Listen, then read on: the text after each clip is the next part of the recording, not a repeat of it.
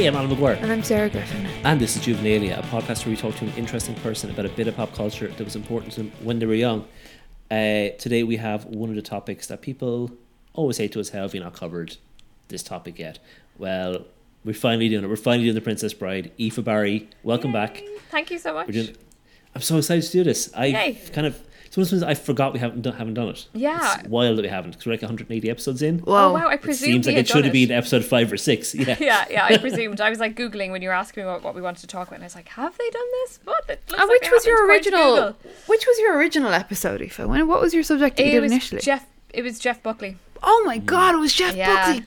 God, that was quite Yeah. a while ago. That It's was great to have ages you ago. back. That was 2019, 2018, It was- 2018. It was 2020 because it was one of the very last things we recorded in It person before. was. Really? It was back in the old Yeah, yeah, Tall yeah. Tales studio. Yeah. Oh, my god. Yeah, that was a good day. That really that day really sticks out in my mind. Yeah. Yeah, up the up Yeah. those lovely flights of stairs and in that old attic studio. Like, you, what a Yeah. different time that was.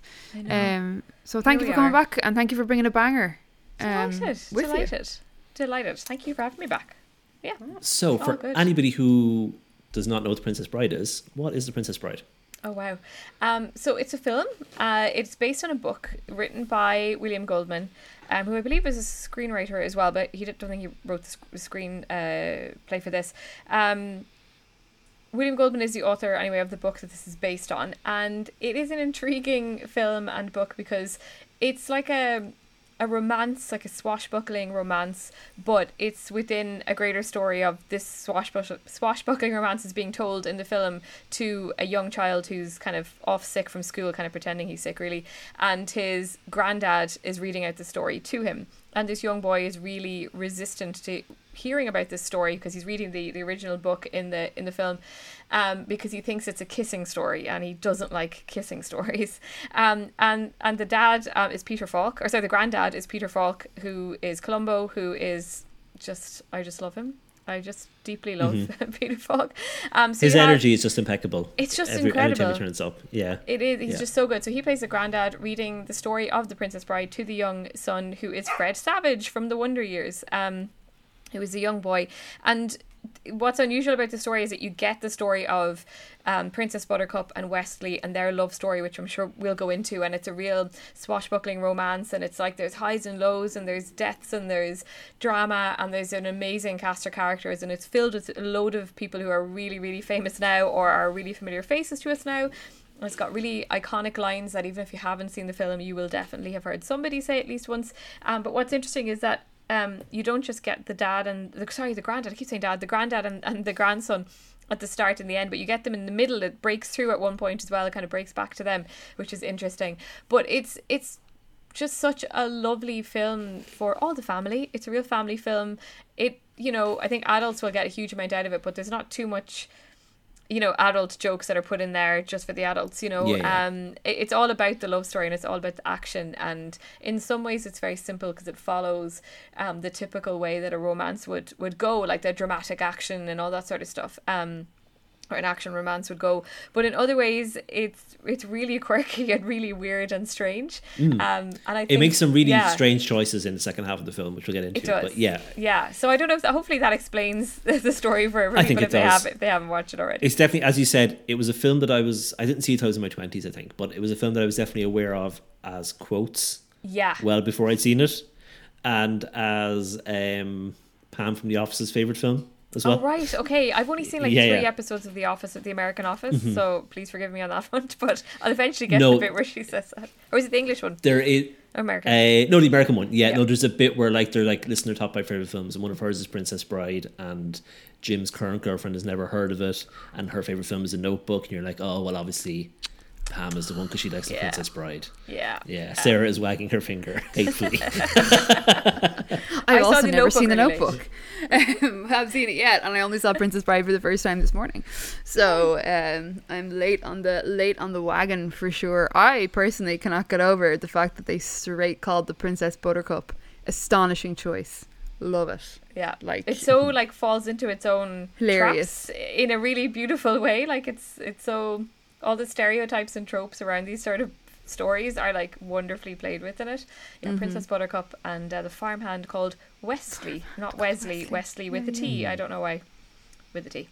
They are. Who is our I think, like, a lot gorgeous. of- like they're both beautiful and healthy and stunning. vitalic and Yeah. like they also both look like people which is something that i go back to a lot with films from this period Yeah. where i'm like oh they're both obviously astonishing looking but they both look like normal people as well which Yeah. I, I love about films from this time and i love about films where everything hasn't got that awful gauzy modern Yeah.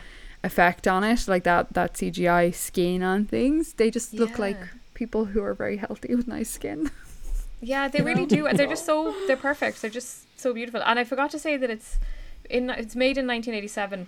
And the director is Rob Reiner, who people will know from When Harry Met Sally.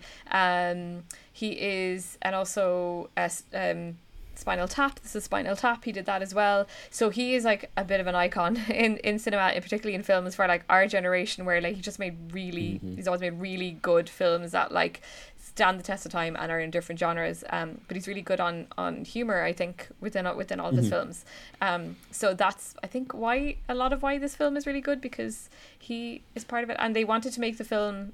Uh, version of this book for ages, and there's all different people trying to make it. At one point, Francois Truffaut wanted to make it, um, but eventually Rob Reiner was the one um, who got to make it. I think Norman Lear got to uh, helped him out with it. So it's an interesting story of how it got made as well. The way that Truffaut's Princess Bride would have destroyed me, like I know. Can you imagine what you've done? I just think it's so great. unbelievable. like that's mm, exquisite, exquisite cocktail of, of things. That's very, very strong taste wise.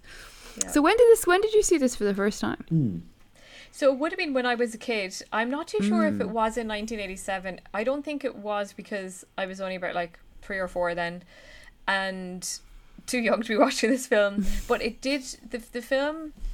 Um, did did okay at the box office, but it became a cult hit once it was released on um, video on VHS, which obviously was a thing that could really happen back then in a way that doesn't really happen as much now. Maybe we kind of have cult streaming films, I suppose. Um, so it makes sense then that like I would have got it a few years late because also when you think about it, and again, this is gonna sound kind of old for people who are like in their twenties listening to this, but like a film would come out in the cinema and then it wouldn't be on videotape for like a year. It felt afterwards, um, and if it was an American film, you could be waiting ages to, to get things. So Oh, so it could be up to a year before it gets over to the cinema here. And then yeah, another year exactly, and then another year Yeah. for video. Like what? Yeah. so And it would also know sit in the video had it. store for years. It would also be Yeah. there, like so you might pick it up Hmm. two or three years after it existed and never know that it was there. So there was this sort of um, myopia, like it was only you only really knew things existed that were in front of you, and you might pick up Princess Bride five years after it was out and be like, oh, Yeah.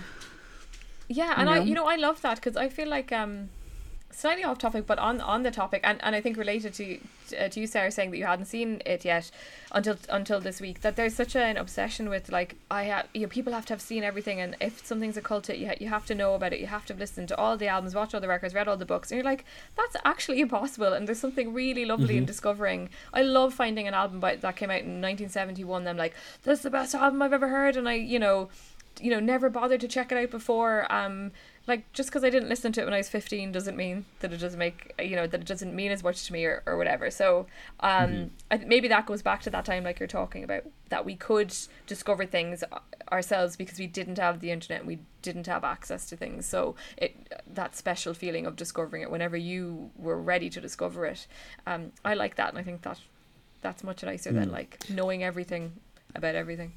Mm-hmm. I feel like the internet burns through stuff really quickly.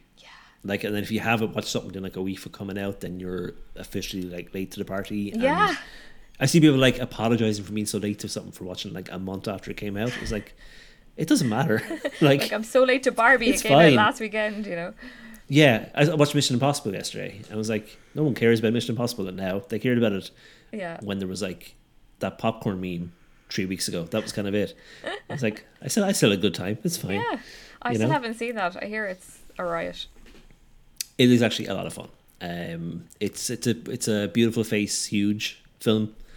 Um, love those. I still haven't seen Barbie yet, so I'll get that's to it, one yeah. hundred percent a beautiful face, huge film for me. Lovely. Mm-hmm. Um, I have not had. I, I need three pints to give my opinions on Barbie. They're mostly positive. um, Yeah, I like- feel like I, I know what you're saying. There's a lot Yeah. to chew on in it. a Yeah. lot to chew yeah, on. Yeah, yeah, Um, yeah, yeah.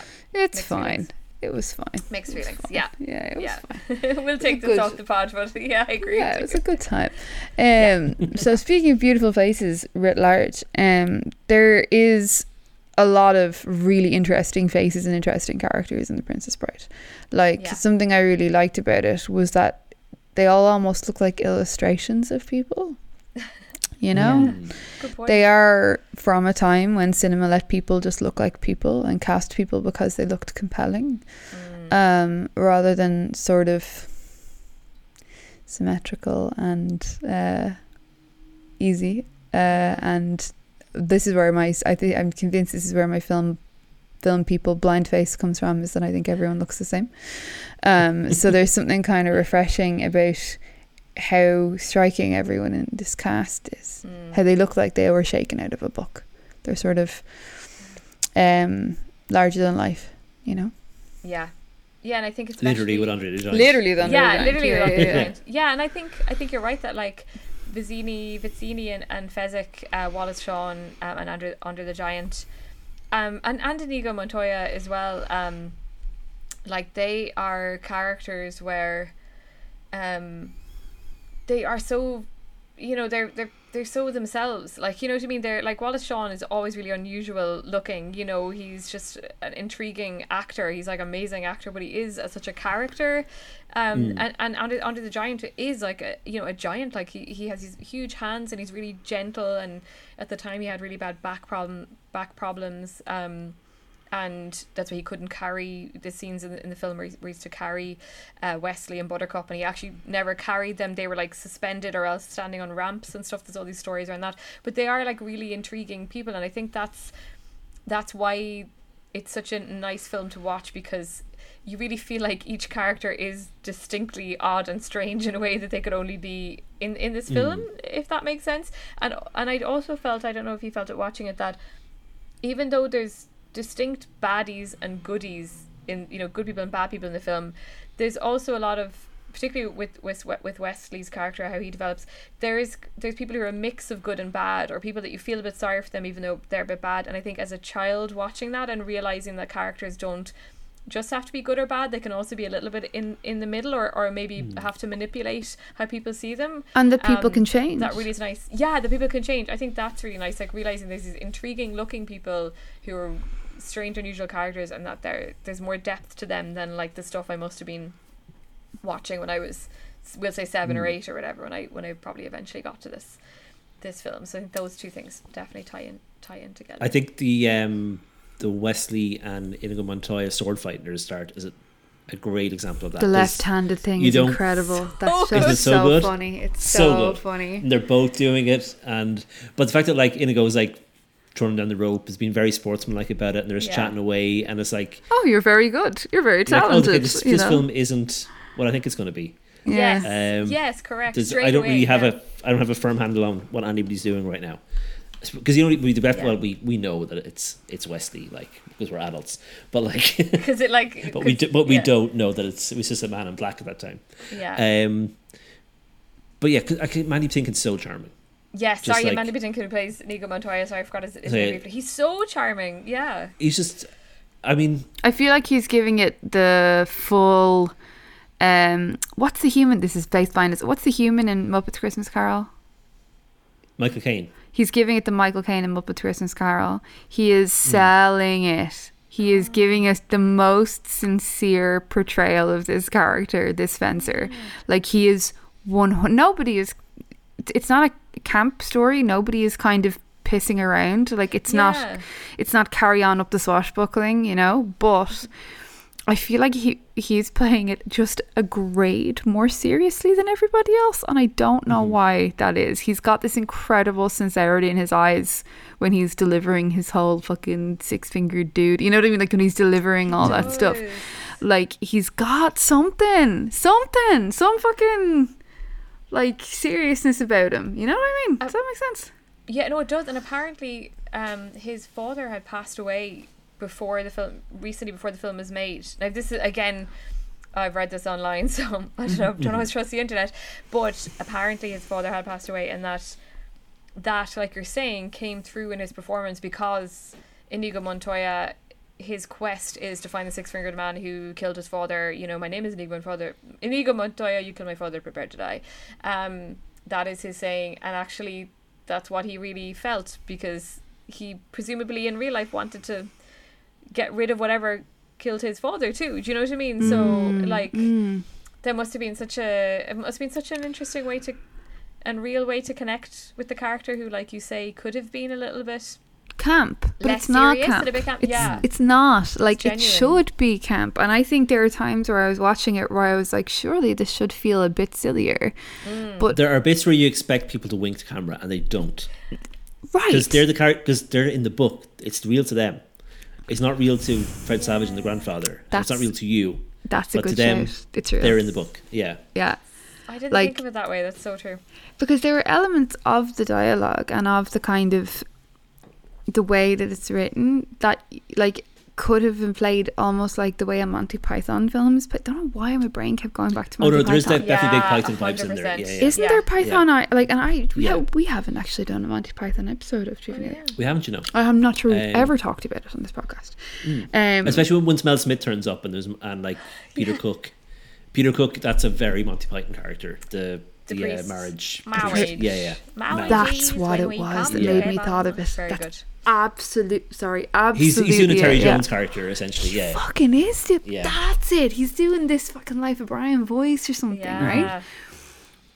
But nothing else around him is in that space. Like it's such a strange choice. It, it works, but it's still like no one else is playing at that frequency, and No, they if- easily Yeah. could be. If they did it now, Yeah. the, the bits where Fred Savage interrupts his grandfather, the characters would like cut, look up at into the sky or like look to the camera or something to Yeah. acknowledge the interruption. Right. But they don't. Or even and the I was bit with like it. I've been trained to expect that, but it doesn't happen. the fucking like feeding buttercup to the fucking eels would be stupider than it was. But it was actually played Mm-hmm. eels look so quite shit, but I love seriously. it. I- Yeah, yeah. Right. But it was Yeah. again played weirdly seriously. Right? Mm-hmm. Like so there's this sort of all of these instances that could have been played in a cartoonish way just aren't. Like it's a, Yeah. it's a but but you're right because it's real to them. That's exactly the read on it. Is it's it's real to all of these characters. So there's like this din- there's this distance or something happening if that makes sense. and it treat because because the film treats them seriously because like you're saying they are serious about their lives. You know as a viewer you just you get into their world and you you don't judge their world for the the bits that don't maybe make sense or like i mean there's objectively objectively terrible special effects in this. The sets are like you're like you're on a soundstage. I can see like when mm-hmm. they're doing you know when Inigo Montoya and Wesley or the well pretend Wesley the Dread Pirate Roberts meet for that scene you're talking about where they do the, the fencing fight and they both had to learn how to fence um which they didn't know how to do before they filmed that um it's on and the they set both are left and right handed. yeah like hello like unbelievable that's, all so them. good. I can't believe that. It's yeah, yeah. so good, right? And they do it on the set that is like you can see like the bricks at one stage Wesley's pushed back against the bricks and they're like clearly made out of like foam and just like painted, you Oh, know. oh, it's pure like It's original Star Trek, like completely- cheap episode of original I Star fucking Trek. So live for that though. I mm-hmm. live It's for it though. I like more of this now. I Yeah. any day would watch a bunch of bricks made of foam over getting the visual eye salad of like another exploding city courtesy of a Marvel villain. Do you know? Like Yeah. I would rather see something kind of shit that was painted by a person's hands Mm. than whatever the fuck we're meant to be looking at now. Do you know what I mean? I have a Yeah. real fondness for bad practical effects, any practical effects. The sound stages are gas. They're pure crystal maze. Like you know Yeah. that they're just cardboard. Yeah, yeah. But I still feel more like I am there with them. because they're tactile you know Yeah. like you're saying they're ho- like they're they're real and there's something you can make fun of the fact that they look ridiculous but like you're saying they show that like a human was here like i was, I was watching Mm. that new series um what uh fif- 15 love or something like that it's like an it's a new series uh, with um I, my brain is not functioning this evening.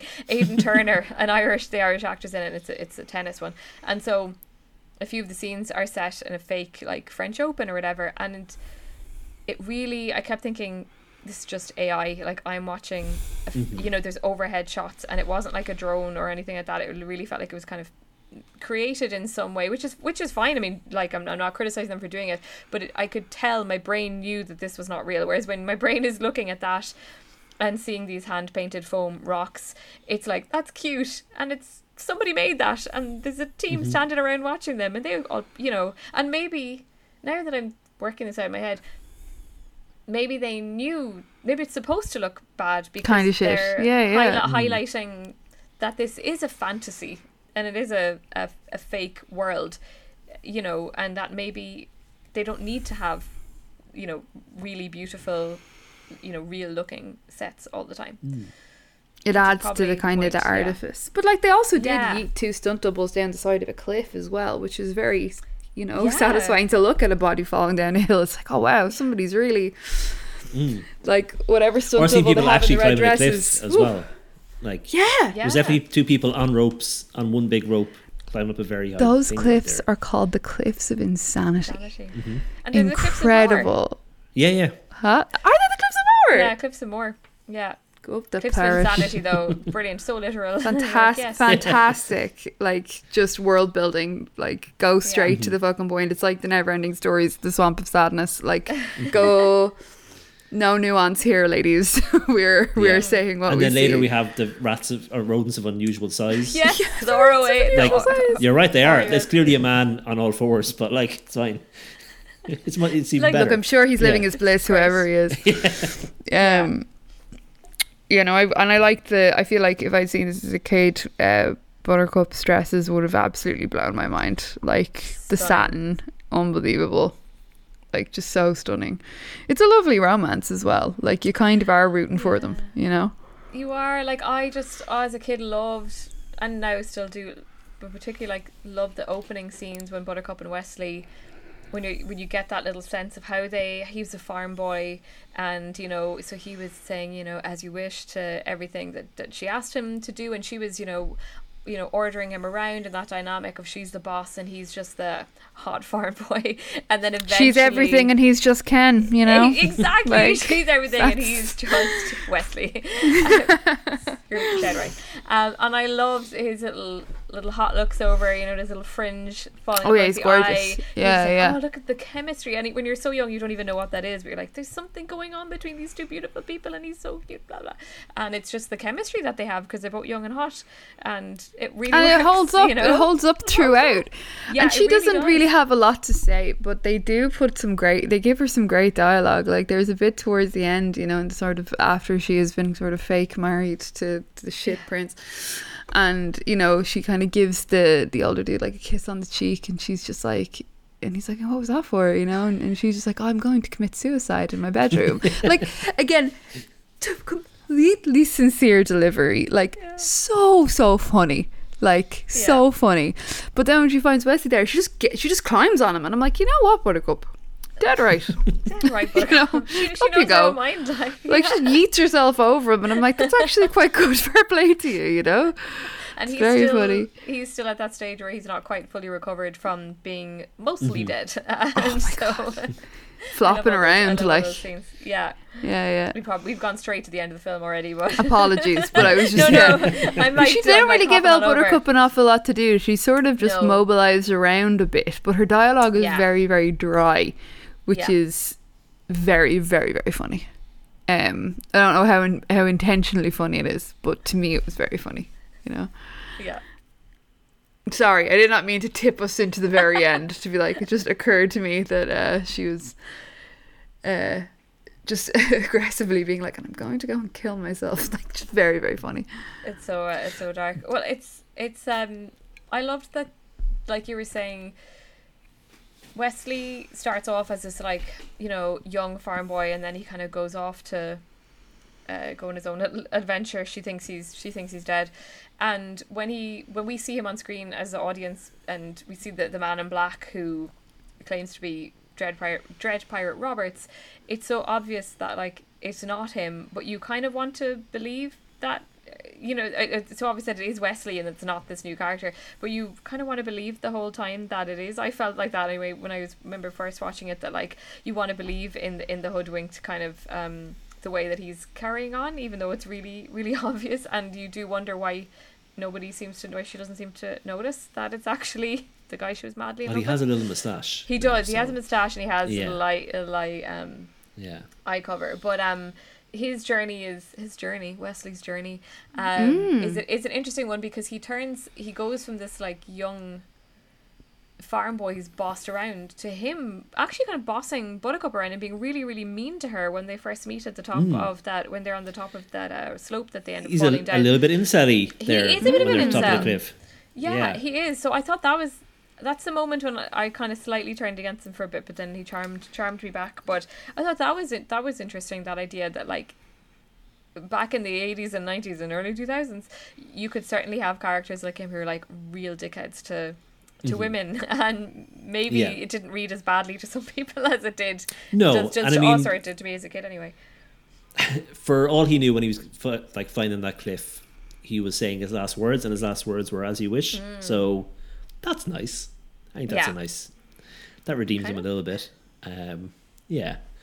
Um, I I think it's the film kind of puts Cary Elwes in an unfair position because I don't think there is. It's possible to write a better character for someone who looks and acts like Cary Elwes does Yeah, like there Errol really was Flynn. nowhere for him to go except for like we did Robin Hood, Prince or Men in Tights, Men in Tights, which yeah. again is broader parody, but like it's essentially Wesley again. Um, but he's so good. Um, I don't know if they had anybody else in mind for that, but I think he said like he had he had read the book as a child and he'd been obsessed with the book and stuff. So like he was like very excited about it, and you can you can tell he's kind of he's lived with it for a while. He knows he knows that character inside out. He you feel he's Yeah. like jumped around on his bed Pretending. fighting uh, Inigo Montoya like as a child with a with a wooden sword himself. You know. Yeah, because he was so new to the industry, relatively speaking, in terms of being on Mm. the big screen, and maybe not like theater and things like that. But you know, and also he's English, but spent a lot of time living in America. I think his family were in between the two. I think I did read the book. He wrote a book about the making of the Princess Bride, um, which is really entertaining. Um, which I read and I seem to have forgotten a lot of, but I do remember it being very entertaining. But he goes into a lot of that, those early days of you know being cast and things. And yeah, I did wonder if like you're suggesting there, he his career maybe suffered a little bit because he was so perfect for Wesley that you kind of can't imagine him doing anything else. And he's so like that Errol Flynn kind of character, and that's not really the type of character that really crops up in many films. Like you know, that is No. an old school. That that's an old school character that is in Princess Bride because it is a parody almost of that kind of film. So like, Mm.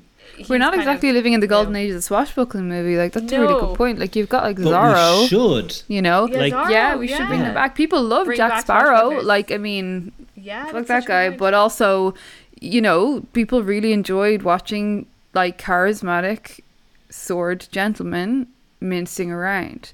Like, could well be overdue our time for kind of a renaissance of Bring the back sword. I just more more long shots of two very talented men sword fighting each other. It's dancing, really, isn't it? You It know? is, yeah. Oh, it was a long scene. Like they are at it for a while there. Long shots as well. like yeah. And they're chatting away. And- you know, Mm. they're very chill while doing this really dangerous thing because you could they feel like they're kind of like- impressed by each other, Mm. even Yeah. though like that sword fight is one of sort of three trials that Wesley as Dread Pirate Roberts in, in that sort of mode has to pass through to get to Buttercup. You know, he's got the Yeah. test of the of fucking s- quickness. Yeah. Mm. Then yeeting rocks around with Andre the Giant. And uh the head to head um with uh Vizzini. Yeah and he in, and, and his very inconceivable and his very uh sudden just departure from the scene by just toppling over and then simply never appearing again like That it's very good Gee, you I think I actually had a I had a is t-shirt of that scene. Oh really?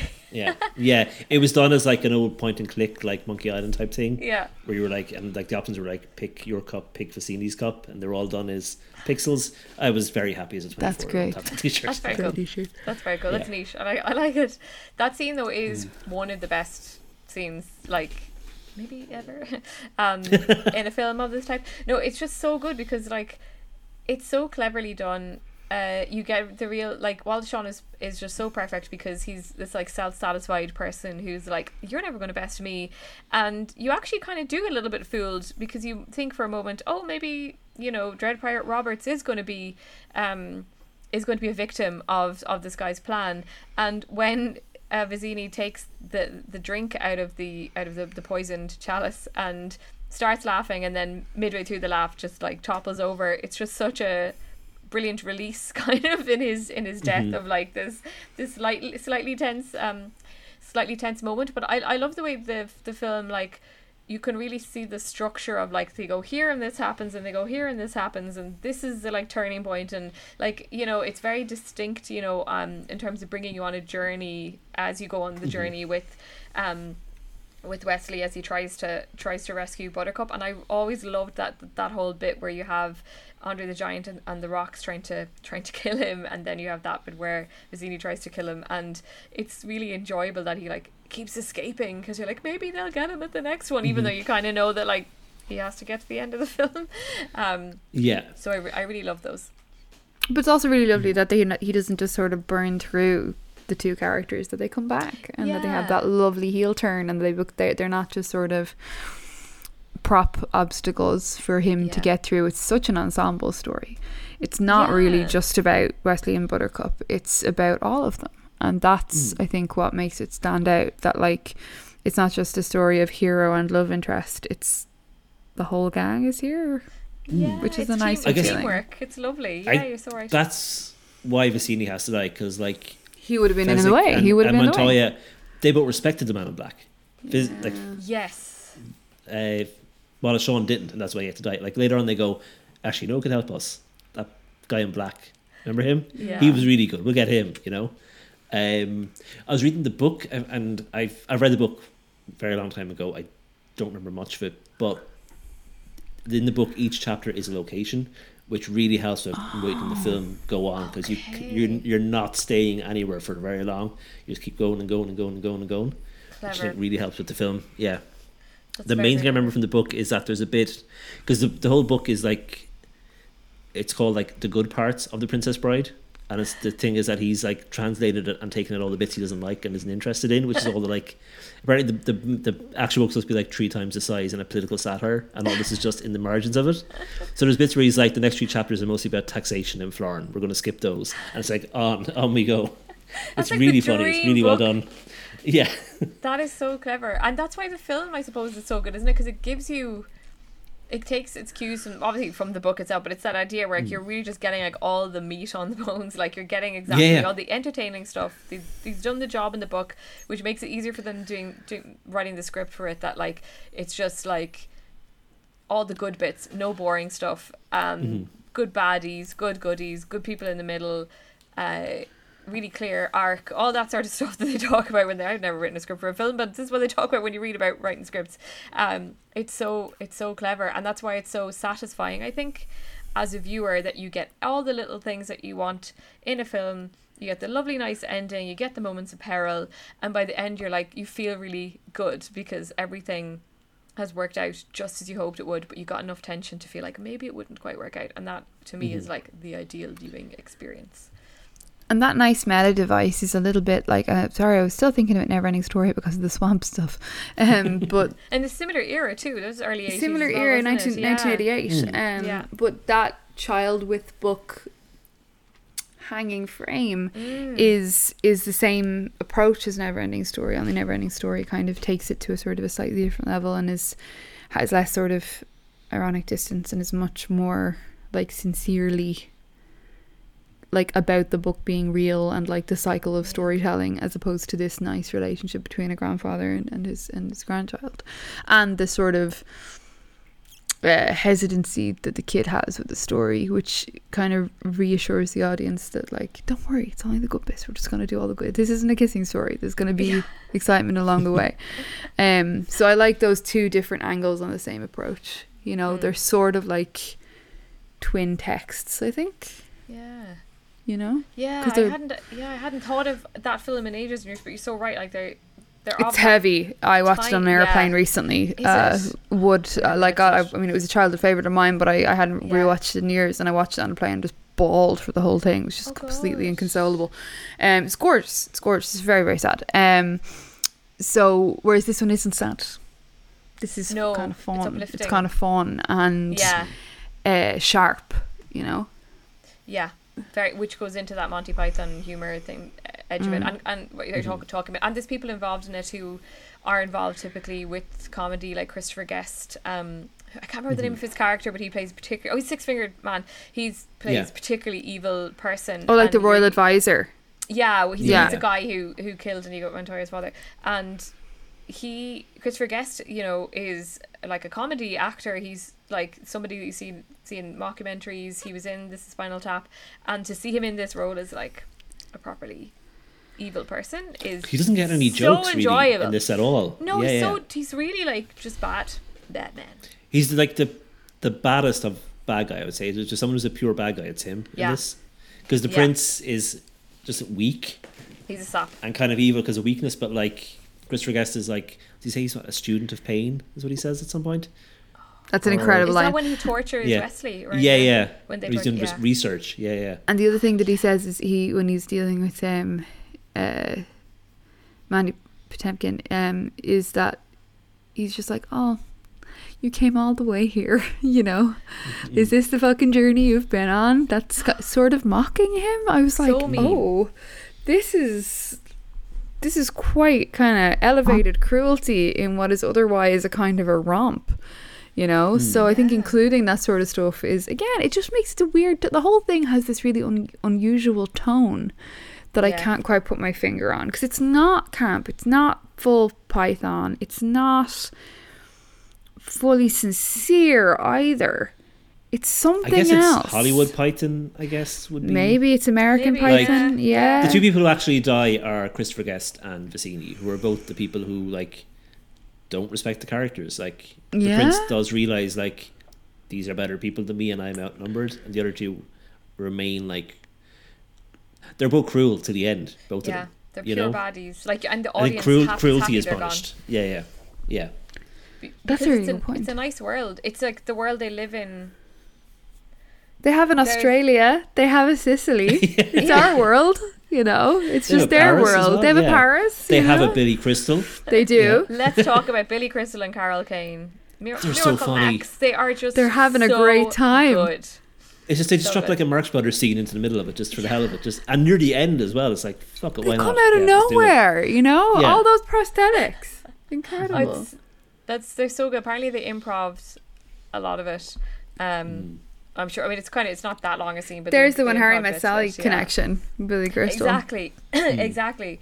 Um, and that's I think that's just such a great scene because as well, poor you're at the point where poor Westley is dead to well, mostly dead, as um as Billy Crystal's character uh, Mir- Miracle Max says, and you're really like that's the moment of peril. Really, we're like, oh no, like this is like the film isn't over yet, and like how's Westley dead? What the hell's going to happen? Um, and in solving that problem you get these completely bizarre characters who are so funny little double act and you're just kind of like what, what what's happening here? But you just kind of like they live in a tree. I don't understand what's going There's on. There's almost Um, a so good. moment for moment double of that scene in Neverending Story. really? Hang on Yeah. I just copy princess bride? With the we need two to have an investigation into with this. two very heavily prosthetic kind of weird old freaks who are nursing someone back to health.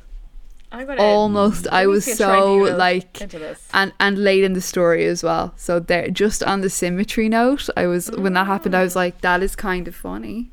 That is. And the book came out in 1975, so we're going to give it to the Princess Bride in this. Give it to them. I'm Yeah. not saying oh, Yeah, yeah. it's all good. I'm not like who's copying who. I'm more just I love a bit of symmetry. I love when things Mm-hmm. kind of hold together in a way that you could watch them as sort of comparable texts yeah and like I I loved I loved it. I was just like, oh, more weird little guys, a weird little couple who are kind of bickering again. Like that's it. Must have been just something that was in the ether In at the the, ether, time. yeah. You know, um, yeah. uh, loved it though. Love Billy 'Cause I- Crystal and anything. Yeah, because it, it's it reminds me of like a little bit later than that period, but not too much later after that. You would have had series like Mad About You and stuff like that, which would have been series just about kind of slightly odd Mm. couples. um, you know that we have this. We do like that that kind of dynamic of of kind of weird couples. We get so many of those kind of uh, sitcoms about that, and it kind of makes Mm. sense that that's like an. That's and what like is what were Harry and Sally if not a weird couple? Yeah, Yeah. I mean you they know? were truly weird, but we, we believed that they. but perfect. Yeah. Yeah, Together. yeah, Or George's parents in Seinfeld. yeah. oh my god! yeah. Yes. Yeah. Absolutely, even just all of Seinfeld, just a weird, Yeah. thru- weird throuple, little sociopathic Yeah. pals. Um, love them. What I love about um, Miracle Max's solution is that it turns Westley into this like, even though he's back, he's not he's not the lead anymore. He's like a slapstick character for the rest of the film. The like the biggest laugh I I had watching it last night was um when they tried to like do a hands in all for one thing behind the wall, and Westley has to like swing his hand up, but it does a perfectly straight arc and lands on their hands. It's an amazing bit of physical comedy. Um, I want a gif of it. I need to watch it over and over again. I thought it was amazing.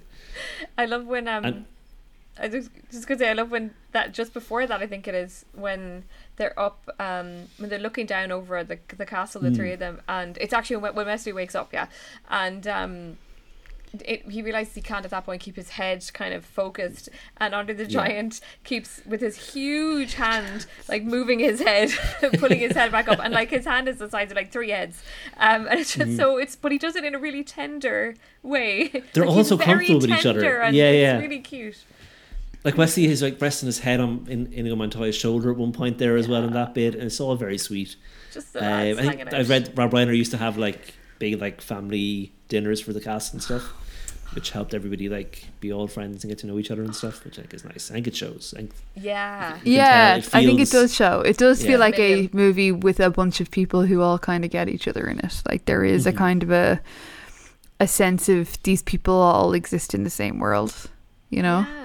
It Mhm. feels like a big family, totally. And it feels like you wouldn't get what you got with, say, like Gwyneth Paltrow being like, Was I in that Marvel movie? I turned up on set one day. Yeah. Turns out I am. Like, you're not going to get that with somebody in The Princess Bride. yeah, I kind of feel like having read about this film and When Harry Met Sally and just reading about Rob Reiner, I feel like if I could, like, you know, be like born again, it would be like just somebody who got to star in one of his films and experience what it must be Mm. like making those films at that period of time. within with Harry Met that Sally, you have the- like You have the perfect hybrid of Nora Ephron and Rob Reiner. Like what? Like, Like, we will simply never see the like again.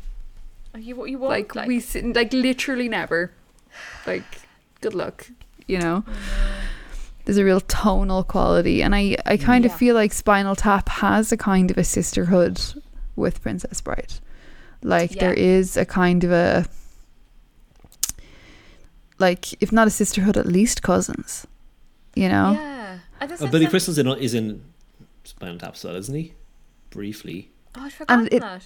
and they also Yeah. have that silliness and that sharpness Yeah. of dialogue. Well, obviously, while while Spinal Tap freewheels straight into camp and, and silliness, I just I feel like I get I get the connective tissue. Like I see Mm. it, you know. Mhm. I feel like yeah, and I, I think that uh, as you're saying that, I'm thinking that like th- those films, and maybe it's down to the director and and like everybody else involved or everybody, they like trust the viewer to enjoy the silliness of it in a really nice way without like mocking the silliness of it and that like Mhm. they know there's something there's something so enjoyable when something is just really kind of silly and uh isn't mocking a person in a in a bad way? Isn't like somebody isn't the butt of the joke? It's just a lovely gentle sin- silliness oh sorry I dropped my water bottle. A lovely gentle silliness um because the absurd is is funny. Like we love it but like doing it doing it um often it happens at the expense of somebody else. And when it doesn't like in these films when it's at the expense of the, the characters but in a nice way I think that's really lovely I think there's something about those films maybe that that's part of what There's a tone. what connects them that There's a kind of a hard to point at tone that just feels really pleasant. Yeah. You know, it's not that they're toothless. Like I said, some of the best, most wild lines of dialogue are like quite kind of dark. Yeah. You know, it's definitely not toothless, but it feels like it's not pointing the wrong way or something. Like the Yeah. humor is like it's possible to strike that perfect note of like we're not quite going down the neutered parks and recreation direction of Yeah. things, Yeah. but you also know where you're pointing your weaponry, so to mm-hmm. speak, and everyone is equally equipped or something. Yeah. Like it's not mean and shitty, but it's also not twee and like yeah, this film should be twee, but it isn't. That's yeah, something. isn't it? You're so right, weirdly like- untwee. and it's it's funny to think about like that if th- these types of films were around in the 80s and then if you fast forward to like our teenage years where you had like American Pie and things like that which I know is like mm. a completely different film in many ways but is a comedy film that is something that you know uh, was a phenomenon and was hugely popular, which led on then to things like Superbad and all those kind of like th- those styles of of comedy and those styles of films, which are like massively popular. And that Um, that they're so different to this. Yeah, they're so different to this sensibility of a soft yet not like twee or not like weak humor, and yet though, yeah, like, not like you know, still within- har like still dark and Yeah. still like kind of shocking at times, but Mm. not, and still and it's still kind of horny. Do you know what I mean? It's still it's not it's not quite a full sex comedy, but it is like about Westley and Buttercup staring at each other. Do you know what I mean? Like it's not chaste really either. Do you know what I mean? It it, Yeah. it has a real kind of liminality to it. It's like in between all these things yeah, but it never goes too far in any directions. Like for a while, because of the costumes and the kind of sets and and the people that people running around, I did have like Carry On, the Carry On movies in my head, and I was like, oh, is this just like Carry On up the fucking pirate ship? Like, what is this? Do you know what I mean? Like, so it has all of these little references, but it never goes that far. It never goes too far in any direction. It's just sort of tonally really a really sweet spot.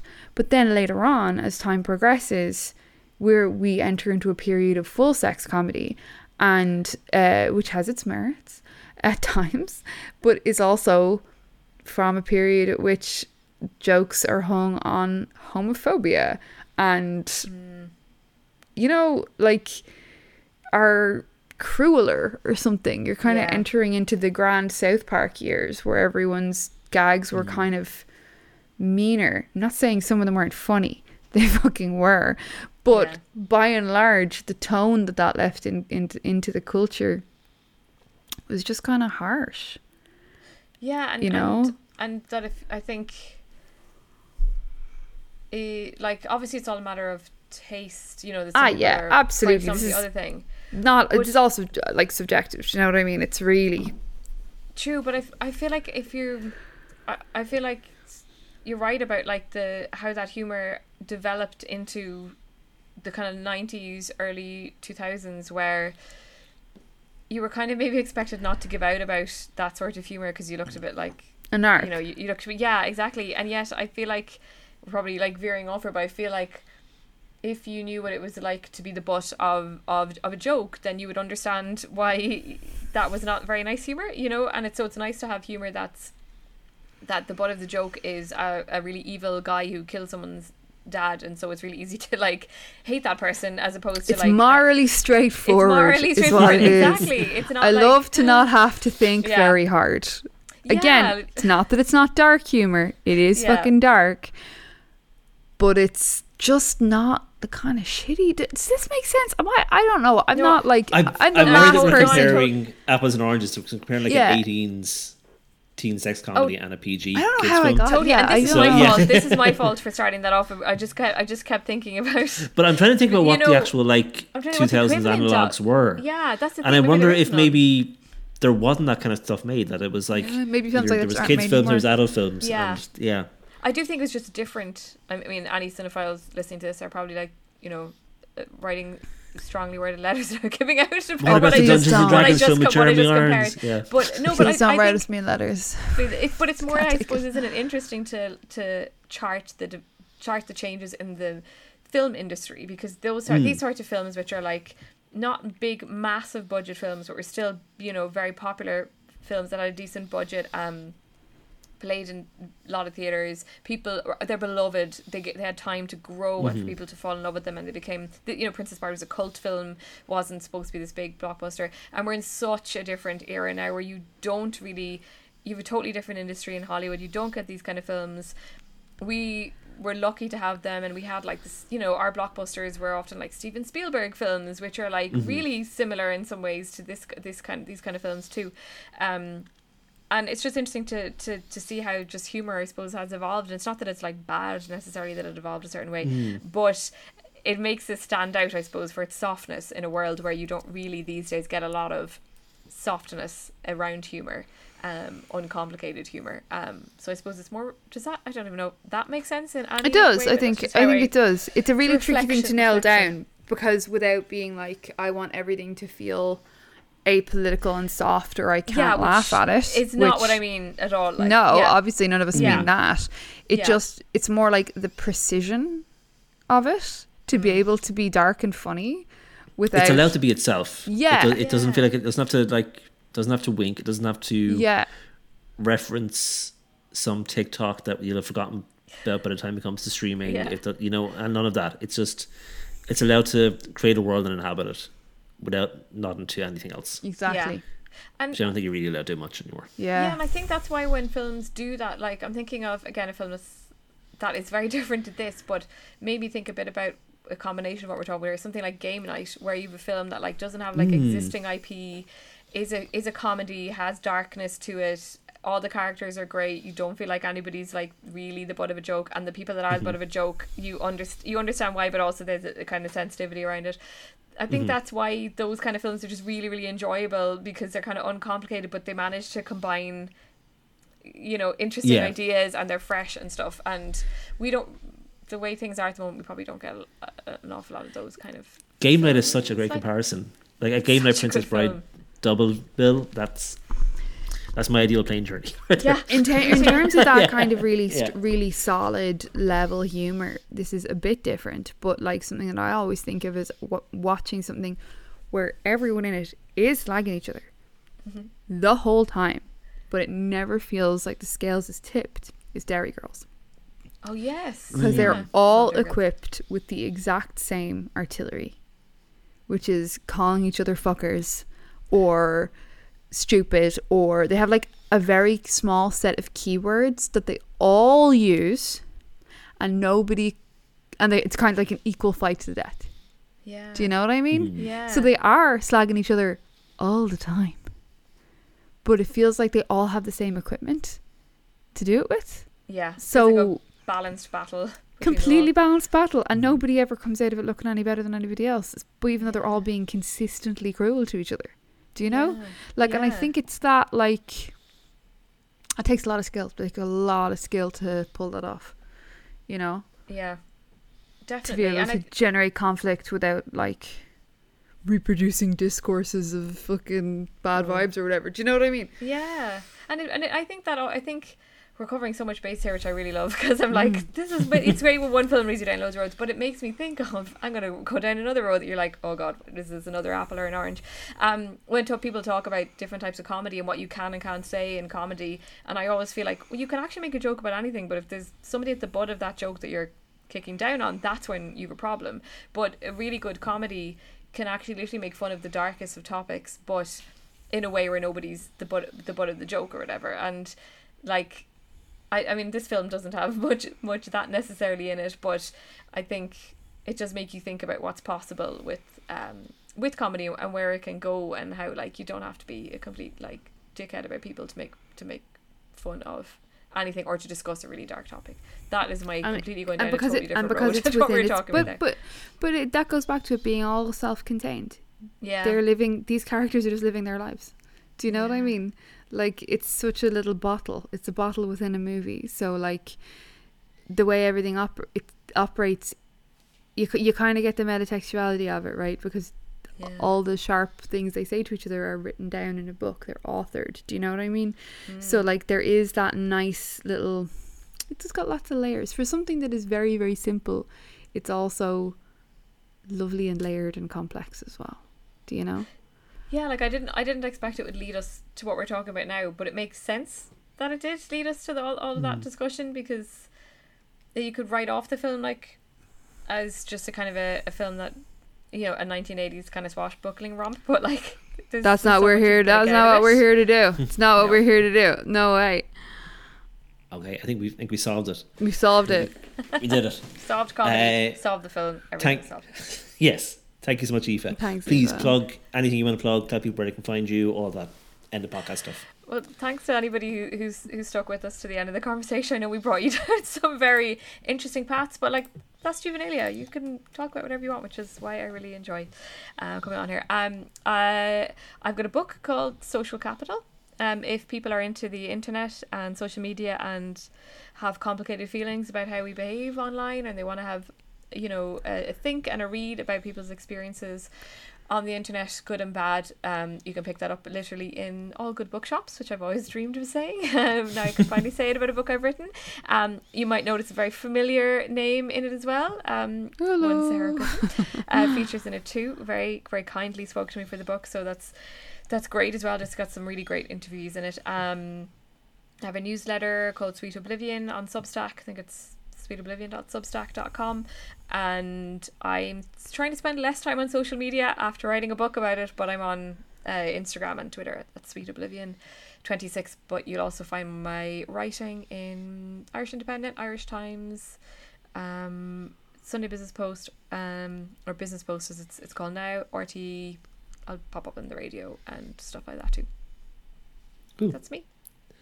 Sarah, where can we find you? Hello, I'm still on Twitter or X or whatever we're doing right now until Oh, the yeah, bitter X. end. The bitter end. Uh, apologies if my voice has been a little bit funny during this podcast. God, I just had a tooth taken out, so it sounds weird, feels weird. Um, you can find me on Twitter at Griffski. You can find me on um, Instagram at Sarah Griffski uh, and the Clock app also at Sarah Griffski. Um, Other Words for Smoke and Swearing Parts are my first two novels, and you can find them in all good bookstores. And uh, I will. I know I keep saying I'll have news soon, um, but I literally will.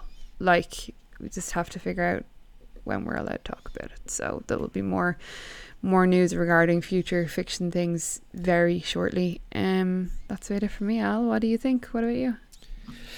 Uh, I am Alan underscore Maguire on Twitter. I think that's when I'm on Blue Sky as well. I think I might be about to switch Blue Sky and Twitter on my home screen. Yeah, it might be time, feel like it's man. I think we gotta Wow. go. I think I'm we gotta feeling go. Yeah. Yeah, the X really annoyed me. It It's really- hideous over there. Like it's It bad over bad. there.